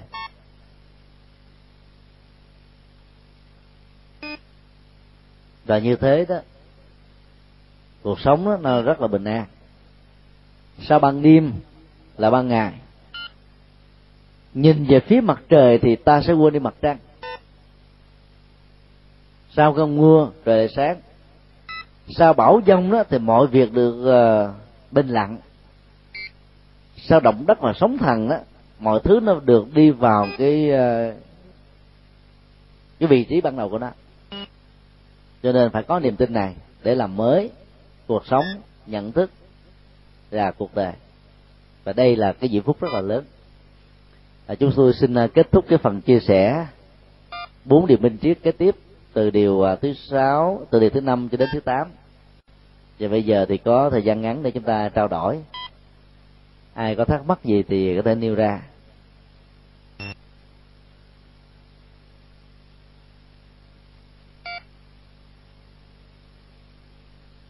Bất kỳ à, một thắc mắc nào? Dạ Phật à, như lúc à, ban đầu thầy đã nói quý vị Phật tử nào có thắc mắc vấn đề gì trong cuộc sống cũng như trong tu học và cũng như trong giáo lý điều gì chúng ta chưa hiểu thì chúng ta nên đặt câu hỏi cho đại đức tiến sĩ giải đáp giúp cho chúng ta. Xin mời. Nam mô a di đà phật. Kính bạch đại đức giáng sư. Con là phật tử tại gia. Hiểu sự biết rất thấp rất kém, không được sâu rộng được sự chỉ giáo của giảng sư, chúng tôi hiểu thêm được nhiều điều quá là tốt đẹp. Nhưng mà theo con hiểu, phật tử tại gia, nhưng mà tại sao cái đạo phật chúng ta lại không nhất thống lại phật giáo thì tôn thờ một đức phật thích ca hay là di đà? Tại sao lại có cổ xuân môn, rồi có tiểu thừa, có đại thừa? Nhiều khi chúng con á, thấy cái sự nó cũng là đạo phật cũng là kính trọng phật cũng là thờ phật. Nhưng mà cái uh, phái này với phái kia không được thân mật nhau. Cụ thể như là con con cụ thể một uh, việc như giáo sư uh, nghe rõ là có một phật tử ở bên đại thừa. Rủ một tử thường là bên khất sĩ á. Tới uh, tịnh xá thì mà một phật tử tiểu thừa một phật tử tiểu thừa nói thế này nè. Một phật tử đại thừa nói trả lời nè tại sao ta ở đại thừa đi xuống đi xuống lại lại lại lại đi lên đi lên lại xuống? Ý là cái phật tử à, tại gia của tiểu thừa của đại thừa nếu sao lại không đi lên đi xuống? Như vậy thì phân tích tại sao lại tiểu đi xuống mà lại đại thừa đi lên rồi à, nhờ giảng sư giải thích cho cái chữ cổ sơn môn như thế nào là kiểu cổ sơn môn. Nhưng mà đạo hữu cứ phân tách nói, ui, cái ông đấy cổ sơn môn đừng theo chi. Như vậy là cổ sơn môn tại sao cũng thờ phật mà lại không theo? Đó là một câu hỏi mà rất nhiều người à, quan tâm. Mỗi một ngày đó, phần lớn à, ta có thói quen là ăn ba cử sáng, trưa, chiều bữa sáng đó, đối với người hoa đó là thích ăn cháo. Bữa chiều cũng thế. Còn ở việt nam nó có người thích uống cà phê, có người ăn xôi, có người ăn cơm, có người hủ tiếu, có người ăn phở. Về ngày hôm sau đó thì hầu như mỗi ngày mình cũng thay đổi món ăn à đúng không à cơm trưa, cơm chiều cũng như thế mà khác nhau. Ít có ai ăn cơm gạo nước muối mè qua năm suốt tháng chỉ có gạo lứt và bố mẹ. Hiếm lắm. Và khi ăn đó, ta có mục đích là trị liệu bệnh để hồi phục sức khỏe. Cái sở thích của con người à, nó luôn luôn hướng đến nhiều sự lựa chọn, đa dạng, phong phú. Và đây cũng là cái tinh thần à, phóng khoáng và được kích lệ của đức phật ở trong kinh vì đức phật có dùng một cái khái niệm ở trong kinh điển đại thừa đó, có 84 ngàn pháp môn.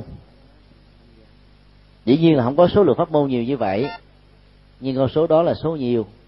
Ý muốn nói rằng là có nhiều cách để chuyển hóa tâm thức, thay đổi hành vi, giúp cho mình sống an vui hạnh phúc, trở thành con người hữu dụng, đạt được kết quả cao nhất là giác ngộ cũng như là cái con đường đến ngôi chùa à, phú thọ này có nhiều cách. Nếu mà đi bằng xe đó thì mình thấy có con đường độc lộ duy nhất từ bên ngoài đi vào đúng không ạ? Nhưng mà người ta vẫn có thể đi bằng con đường thứ hai là đi bằng trực thăng ở trên hạ xuống. Còn nếu quý vị là những võ lâm trung hoa nổi tiếng á, thì có thể đi bằng động thổ chùa với lòng đất là bắt đầu đến cái phạm vi đất của chùa nhảy vọt lên. Và có nhiều người nếu mà có phép thần thông nó có thể bay từ nhà của mình giống như tôn ngộ không dùng một cái thức bản nhảy ve một cái là đến nơi muốn đến. Nó tiếu vui chứ thực ra nó đến chùa này có hai cách. Một á, là bằng xe xe bằng xe ông đa xe đạp xe hơi bốn bánh hay là bằng đi bộ. Còn bằng trực thăng thì cũng được hay là nhảy dù từ ở trên. Sau khi máy bay đưa mình đến ngay cái vị trí này thì cái con đường tu tập hạnh phúc đó, nó có nhiều cách để thực hiện. Có người thích hợp với pháp môn, tịnh độ, thì chọn tịnh độ có hiệu quả cao. Có người thích hợp với pháp môn thiền, chọn thiền đi nhanh. Có người thích thần bí, màu nhiệm, thì chọn mật tông á, thì trở thành như là một sở trường. Do đó, bản chất của sự đa dạng pháp môn là một sự phong phú. Được đức phật khích lệ nó khác với các cái chủ nghĩa độc đoán ở ngoài đời. Do đó à, việc mà có nhiều pháp môn có nhiều à, tông môn pháp phái không có gì là trở ngại. Vấn đề còn lại là khi ta đi trên các phương tiện, chẳng hạn người đến chùa này, thích đi xe honda, thì đừng nên chơi. Những người khác là thích đi xe đạp. Người đi xe đạp không phải là nghèo. Vì họ thấy rất rõ là đi xe đạp là một nghệ thuật tập thể dục. Cho đừng có những cái chứng bệnh béo phì, mỡ trong máu hay là những cái chứng bệnh tim mạch, đảm bảo được sức khỏe và tuổi thọ. Có nhiều người là chọn đi bộ, mặc dù nó hơi chậm chút xíu, vừa đi bộ, vừa niệm phật, kinh hành, hay là thiền quán, hay là trì mật chú, cũng đến được ngôi chùa, tăng thêm được giá trị bình an. Do đó, ta thích hợp với cái phương tiện giao thông nào thì ta đi phương tiện đó. Đừng có nên ờ, phê bình chỉ trích lẫn nhau, thì kết quả sẽ tốt có người nhiệt tình quá, nói với mọi người rằng là bây giờ phải đi xe hơi nè. Tốc độ nó nhanh thì đến chùa nó lẹ hơn. Ai nói như thế là lầm. Vào chùa này mà đi xe hơi thì chậm hơn đi xe đạp và đi bộ. Vì cái đường nó hẹp, nhỏ quá rồi. Phải canh trái canh phải canh trước canh sau. Do đó đó, nhanh hay chậm, tốt hay là xấu, nó tùy theo cái phương tiện, sở thích và sự dấn thân của ta cho nên khi ta chọn những pháp môn, thì ta phải nghĩ rằng chư pháp bình đẳng, vô hữu cao hạ, tất cả các pháp môn đều bình đẳng giống như nhau, không có pháp môn nào cao. Và do đó, không có pháp môn nào thấp. Cao và thấp là nó ứng với cơ, ứng với căn tính, trình độ và sự tu học của mỗi con người.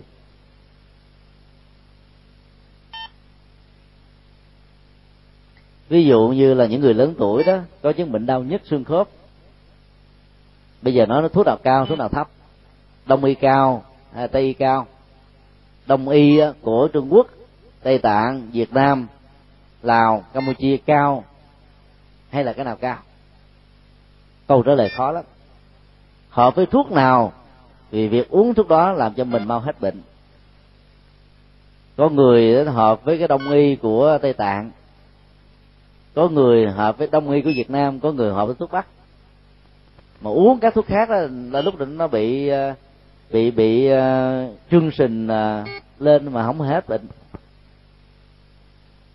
Do đó thuốc cũng phải đa dạng. Không có thuốc nào phù hợp với tất cả mọi người bệnh. Mỗi một loại thuốc đó nó hợp cho một loại đối tượng khác nhau. Bằng không đó nó có thể dẫn đến những cái phản ứng phụ tác dụng phụ là điều mà mình cần phải lưu tâm và tránh những người à, ở phương tây đó, đã trải qua cái giai đoạn nghèo khó về kinh tế, họ đang sống rất là sung sướng và đầy đủ về vật chất.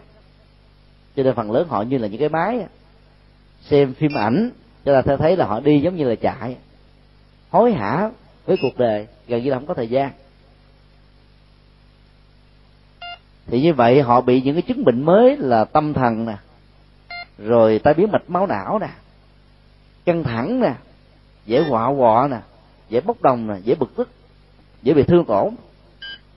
Thì đưa thiền tông về cái pháp môn quán niệm hơi thở hay tứ niệm xứ để họ giải phóng cái sự căng thẳng này đó thì họ thực tập rất là dễ, hiệu quả rất là cao. Và phối hợp thêm ờ, nhất dương chỉ, tức là thể dục thể thao mà có thiền đó, thì họ còn thích hơn nữa vì họ không có cơ hội để vận động. 8 ngày 8 giờ ở công ờ, công xưởng, hai tiếng ngồi trên xe bạn đi, hai tiếng ngồi trên xe bạn về. Hết 12 giờ, về nhà đó, ăn cơm, coi tivi rồi đi ngủ, sáng mơ tiếp tục đi làm. Cứ như thế, cuộc đời được diễn ra. Buồn, chán, vô cùng. Có tiền, có nhà cao, cửa rộng, có phương tiện đặc vác đủ đầy, nhưng hiếm có được hạnh phúc. Thì thiền, giải phóng những cái căng thẳng đó, giúp cho họ thực tập thành công còn người nông dân nghèo khó ở Việt Nam, Lào, Campuchia và những nước nông nghiệp đó mà hướng dẫn thiền không có kết quả. Thì suốt ngày chân lắm tay bùn nó mỏi mệt rồi bây giờ ngồi xuống là ngủ liền à. Không à ngồi mà tĩnh tâm là bắt đầu nó ngủ liền à. Cho nên họ thích niệm phật á niệm bằng miệng niệm trong lúc đi kinh hành vận động nó quen hơn. Cho nên hiệu quả nó cao. Do đó thiền hợp với xã hội phương tây xã hội công nghiệp hiện đại còn tịnh độ đó nó hợp với những xã hội nông nghiệp. Và nếu ta là những người nông dân á mà thực tập thiền không có kết quả thì đổi qua tịnh độ thì nó hiệu quả nó là nhanh. Do đó không thể nói thiền cao hay là tịnh độ cao mà ứng hợp với cái tâm và cái căn cơ của mình á, thì nó có kết quả. Thì có kết quả được là cao còn không có kết quả được gọi là thấp. Vấn đề nằm ở chỗ đó thôi. Còn có những người thích mầu nhiệm quyền bí tu thiền không hiệu quả tu tịnh độ không ép phê mà cho một câu thần chú rồi họ chờ mai mài mãi mơi ngày và đêm không buông ra. Do đó là họ vượt qua được những cái tật tật ấp.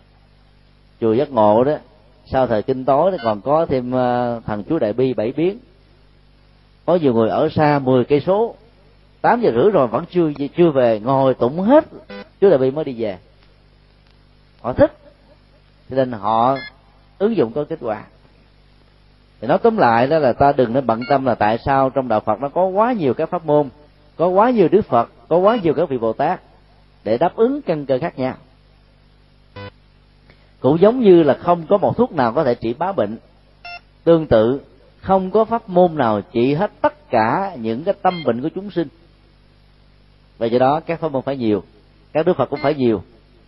Đức phật thích ca đó phải giao đệ tử của mình cho đức phật a di đà, tiếp độ phụ dùm bằng cách là giới thiệu pháp môn tịnh độ. Rồi nhiều người tu tịnh độ, đôi lúc không niệm danh hiệu đức phật thích ca là niệm nam mô di đà phật không à? Cũng không sao.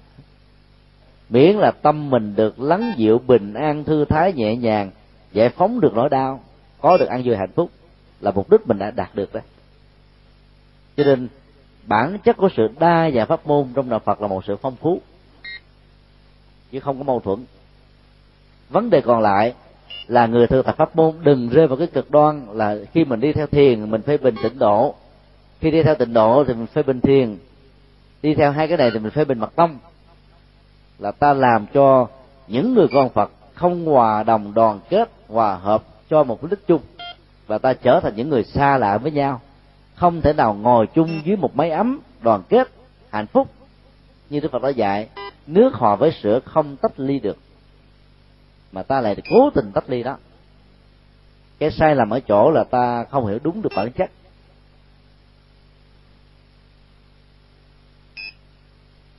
Do đó đó là mình phải hiểu là các pháp môn nào cũng có chức năng giống như nhau. Giải phóng nỗi đau, áp dụng đúng thì có kết quả. Đừng bận tâm về khái niệm đại thừa, tiểu thừa. Nó không thuộc về chủ nghĩa hình thức. Ai tu á, mà chỉ biết lợi ích cho bản thân mình, không dấn thân, không phục vụ không làm lợi cho ai thì cái đó là tiểu thừa. Nó thuộc về cái tâm.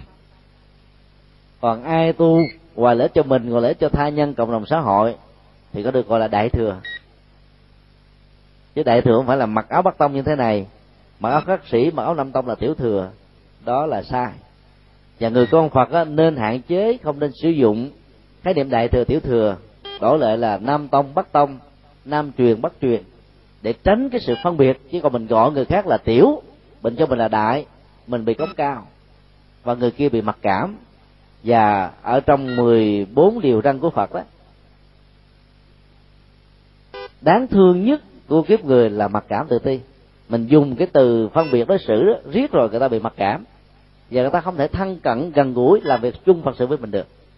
Còn mình cho mình là đại thừa cao thượng này nọ thì mình không chơi với ai được hết á. Nó là ngã mạng cống cao. Đều là hai phiền não làm cho đạo phật bị chia sẻ thành từng mảnh vụn, không còn đoàn kết nữa. Cho nên phật giáo thế giới, các cao tăng nó kêu gọi chúng ta thay đổi hai cái niệm đó bằng nam tông, bắc tông. Lấy địa dư làm nền tảng thôi. Thì như vậy là tu theo pháp môn nào cũng được. Miễn là có giải thoát, có an vui, có hạnh phúc, có đóng góp cho cuộc đời. Còn ai hợp với pháp môn nào thì đi theo pháp môn đó, thì có kết quả à, xin đi câu hỏi khác.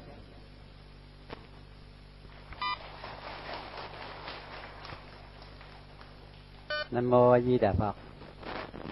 Kính bạch đại đức giảng sư tiến sĩ. Chúng con hôm nay trước cái đạo tràng thuyết giảng của của giảng sư chúng con là người phật tử của chùa phổ thọ. Hôm nay chúng con nhận thức rằng đó là một duyên, một duyên rất là lớn. Chúng con đã gặp được giảng sư và nghe chánh pháp. Mà trước khi à, giảng sư về đây không quãng đường xa xa xôi mà đã đến một ngôi chùa ở nông thôn xa xôi hẻo lánh. Đó là một cái việc chưa từng có. Chúng con hôm nay đã chứng kiến. Sau đây sau một thời À, thuyết giảng của dân sư chúng con đã thu thập cũng rất nhiều. Chúng con mong rằng ngày nào đó chúng sẽ đón tiếp giảng sư qua những đạo tràng kế tiếp như vậy để chúng con có hành trang sau khi à, trên bước đường tu học. Và sau đây con có một cái vấn đề là nó còn chưa hiểu. Con mong giảng sư từ bi hoan hỷ giải thích cho con được rõ và tất cả đều ở đây con đơn cử như thế này. Ví dụ, một cái nhà ông phật tử nga đó, có một người thân vừa qua đời. Tất cả những thân thuộc trong gia đình đó đều làm công đức, cầu nguyện cho cái hương linh đó mới mới thác đó được siêu sanh trình độ hay được giải thoát. Thì trong qua 49 ngày thì gia đình đó cũng tạo rất là nhiều công đức. Mời quý thầy đến tụng kinh rồi chú nguyện có thể nói rằng là thiết lập trai đàn lớn để là cầu phước, cầu cho hương linh đó được siêu thoát nhưng thực tế con thấy rằng, theo con nghĩ là quý thầy đến tụng kinh, cầu nguyện quý thầy về.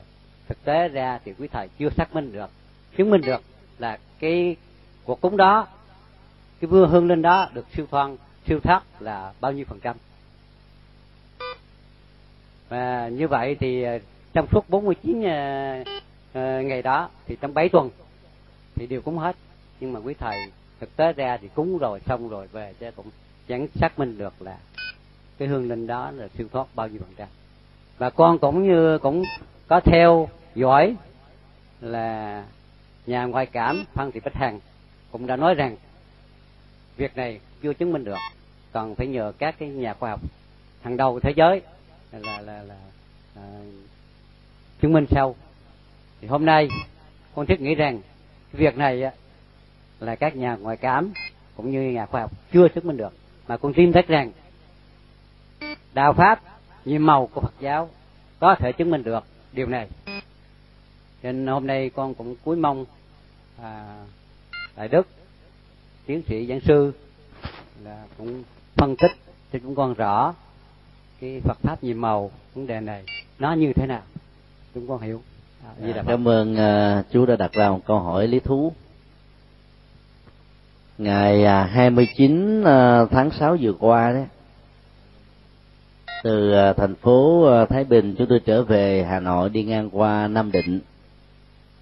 Chúng tôi vào uh, ghé thăm uh, đền Trần thờ các uh, 14 đời vua nhà Trần và Hưng Đạo Đại Dương thì vừa vào bên trong cổng đó thì có ờ, một gia đình rất là giàu sang đang làm lễ ờ, cầu siêu tránh trùng tan. Cho đứa con trai vừa tự dẫn nó sinh xong. Phía trước của đền trần đó, nó có một cái ao nước. Giờ người ta đã mời các thầy pháp cúng. Cúng xong ở phần ờ, đó đó thì họ mới dẫn hương linh vào bên trong cái đền để một cái hình ngạo một con quỷ rất là dữ. Và họ nói đó là chặt đứt cái trùng ta. Vì à, gia quyến đang à, trong cái khổ đau mà chúng tôi là phải bị vội vàng đi về hà nội để giảng vào buổi tối. Cho nên không có thời giờ để tâm sự và giải thích cho um, gia quyến đang nhờ các thầy pháp cúng. Sau khi một hương linh qua đời đó nếu hương linh nó còn tiếc nuối tình yêu, tình thương, gia tài, sự nghiệp, oán hận quan ức, hận thù, hay là tiếc nuối sự sống đó, thì thông thường hương linh đó bị trở ngại trong tái sanh. Lẳng quẩn dưới hình thức là ngạ quỷ hay là ngạ ma, tức là hồn ma bóng vía khổ đau do đối khác về vật thực, thẩm mỹ, hưởng thụ, nhận thức và đời sống nói chung. Lễ cầu siêu của phật giáo là một cái cách để giúp cho hương linh rũ bỏ cái thân. Chỉ còn là một cái thi thể thì mới có thể tái sinh được. Rất nhiều người mê tín nghĩ rằng là khi mà chết đuối à, chết tai nạn giao thông đó, là nó dẫn đến cái tình trạng trùng tan, kéo theo một người nào đó. Vấn đề thay vì mình à, lo cái nỗi sợ hãi thì ta thỉnh mời các nhà tâm linh của Phật giáo tới làm lễ cầu siêu. Ta phải cung cấp các dữ liệu dẫn đến cái chết của hương linh để quý thầy quý sư cô và ban hồ niệm hiểu rõ tập trung quán tưởng phá vỡ cái sự chấp trước đó hỗ trợ cho được ra đi. Để làm xong được cái à, cái phần quan trọng. Câu hỏi đặt ra là làm thế nào để biết rằng là người đó đã được ra đi rồi? Để an tâm câu trả lời rất đơn giản. Nếu không có bất kỳ dấu hiệu cho thấy rằng hương linh đó vẫn đang còn lãng quẩn chẳng hạn như báo mộng trong lúc mình đang tỉnh thức hay là cho mình biết không phải chỉ riêng mình mà tối thiểu hai ba người cùng một nội dung thì cái thông tin đó, đó buộc ta phải tiếp tục làm lễ cầu siêu để hỗ trì cho hương linh được ra đi vì họ không tự giúp được cho chính họ còn nếu không có bất kỳ những dấu hiệu như vừa nêu, thì ta không nên lo lắng mà sanh bệnh. Hoặc là đi thầy pháp, thầy cúng, gọi hồn, nhập hồn để đối thoại với hương linh. Thỉnh thoảng những kẻ đó đã lợi dụng, làm cho khổ chủ rơi vào tình trạng tiền mất tật mang. Là người phật tử, ta không cần phải tốn tiền cho những hoạt động như thế.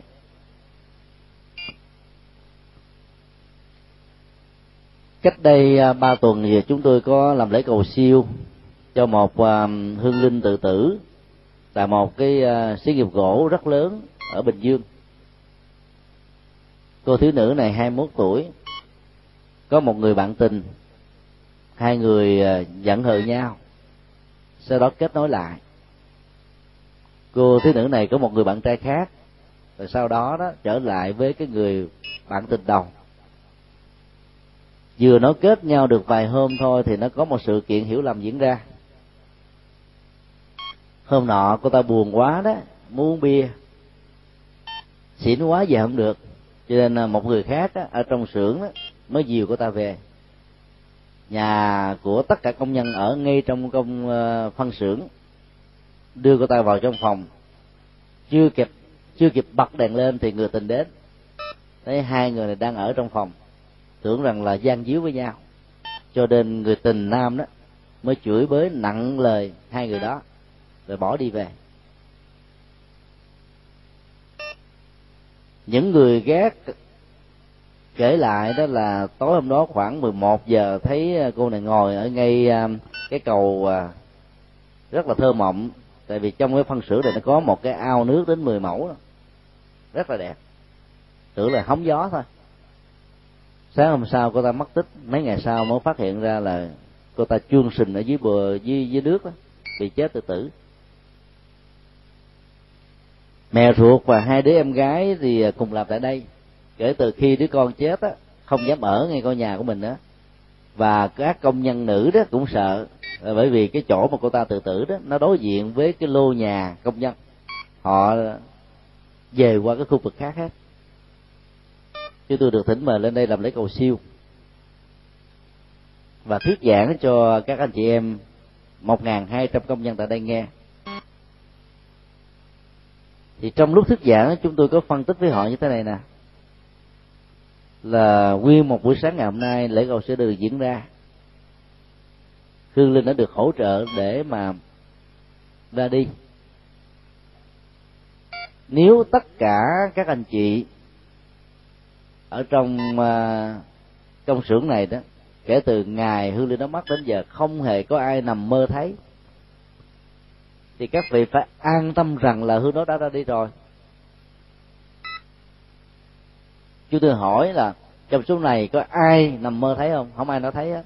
Mẹ ruột cũng không thấy hai cô em gái cũng không thấy người bạn tình cũng không thấy người chủ công ty đó nói rằng là thương đứa cô bé đó như là đứa con ruột của mình nâng đỡ nó dữ lắm. Mà không nhìn thấy. Có gì đâu phải lo.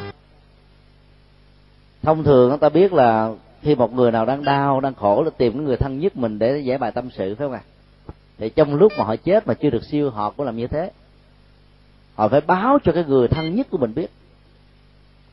Thì sau ba tuần lễ thì chúng tôi có hỏi ờ, tất cả những người trong đó thông qua cái người ờ, giám đốc xưởng đó có ai có thấy hiện tượng gì không? Ta nói không có. Thì chúng tôi nói thôi quý vị nên mừng đi. Có gì đâu mà sợ nữa. Yêu cầu các công nhân hãy trở về lại cái cái cái khu uh, nhà cửa mình đang ở và họ đã trở về lại. Do đó nó nếu mà mình không có những biểu hiện gì như là báo mộng đánh thức mình và tối thiểu phải hai ba người có cùng một nội dung trong giấc mơ giống nhau đó thì ta mới biết là người đó chưa siêu. Còn nếu không có dấu hiệu đó thì cứ hãy an tâm còn lo đầu là nghi ngờ hoảng sợ ngày và đêm đó, tự mình hại mình thôi. Không nhất thiết là hương linh chết tự tử là không siêu. Mà nhất là sau khi mà chết phát hiện được đó thì người dì ruột của hương linh đó là một ni sư ở ờ, ở quảng ngãi. Cũng đã vào làm rễ rồi ờ, rước phong đi vân vân này nên ta phải an tâm. Còn cái mối bận tâm rằng là không biết mấy thầy có đủ năng lực để cầu siêu, giúp cho hương linh siêu hay không á, làm cho chúng ta đánh mất niềm tin. Và cái năng lực của sự cầu nguyện và hộ trì đó, nó cũng bị giảm đi một phần. Cho nên khi làm lễ, ta phải tập trung một cách cao độ và tin tưởng vào cái năng lực của các nhà sư. Còn đến lúc nào mà chưa có dấu hiệu thì ta an tâm, có dấu hiệu thì ta tiếp tục làm. Vì đâu phải hư linh nào cũng dễ lắng nghe đâu lúc còn sống người nào ngang đầu cứng cổ, không chịu nghe lời ai hết, thì lúc cầu siêu cũng khó vô cùng. Khuyên họ họ cũng không nghe. Thì khóa lễ cầu siêu đó, chủ yếu là giúp cho chúng ta nhận thức hai điều. Vô thường, vô ngã thôi vô ngã thì cái thi thể đang phải là mình, cho nên mình không báo cho thi thể nữa. Còn vô thường đó là năm tháng ngày giờ khai tử đó, là cái chết đã diễn ra như một sự thật rồi, phải chấp nhận nó thì mới ra đi. Có nhiều người không tin, bám déo bám víu vào, cho nên bị dướng do đó ta phải có niềm tin sau những cái lễ cầu siêu. Và hương linh nó dù có bị điếc trước khi chết đó, vẫn nghe được. Vì họ không bị giới hạn bởi mắt tai mũi lưỡi thân ý như là con người. Và do đó sự tập trung cao độ của những người làm lễ cầu siêu sẽ hỗ trợ cho họ đạt được những giá trị cần đạt được. Bây giờ một câu hỏi cuối cùng thôi. Dạ.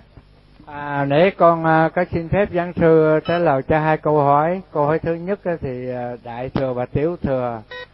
Giảng sư trả lời rằng Bắc tông và Nam tông thì con thỏa mãn rồi. Còn câu hỏi thứ hai, tại sao cũng chùa cũng niệm Phật à, Di Đà cũng là kinh hành cũng ăn chay niệm Phật như vậy mà rồi có người đạo hữu là phân tích ông là cái chùa Cố Sơn Môn nhờ giảng sư phân tích chữ cố sơn môn nghĩa là gì?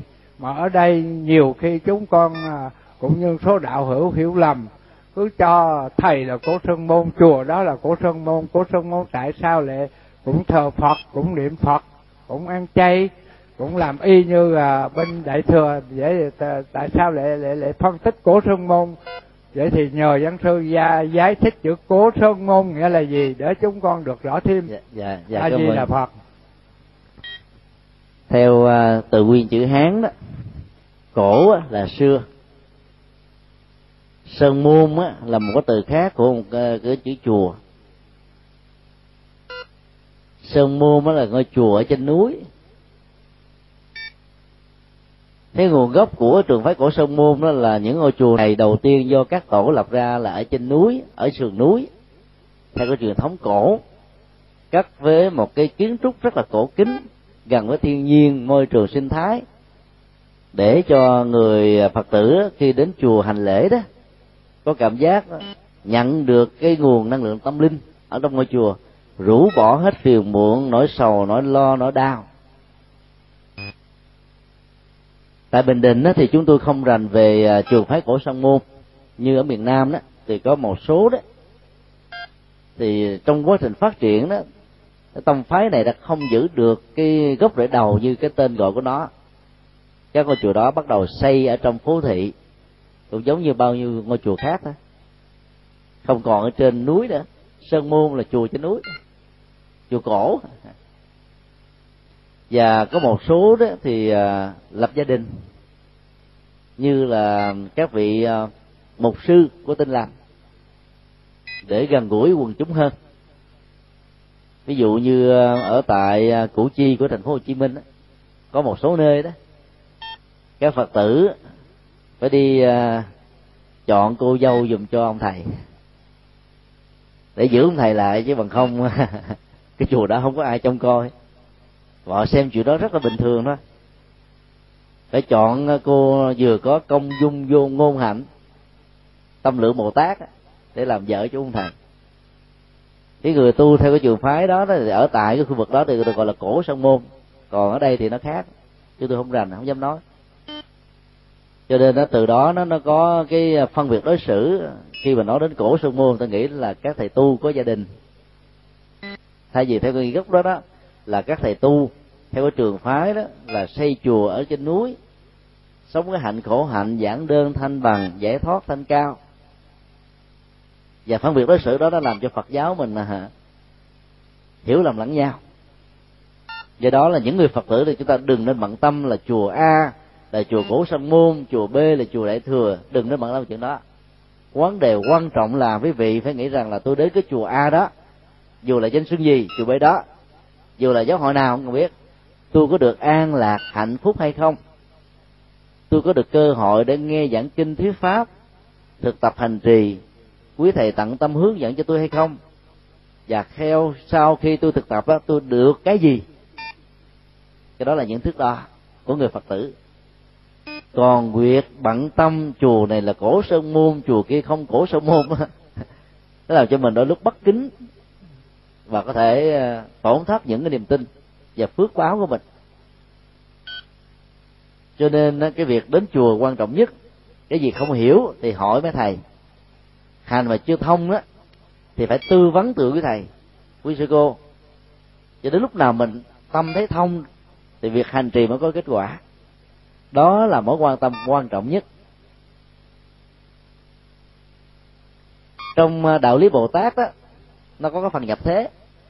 Người cư sĩ tại gia còn giảng kinh thuyết pháp được mà.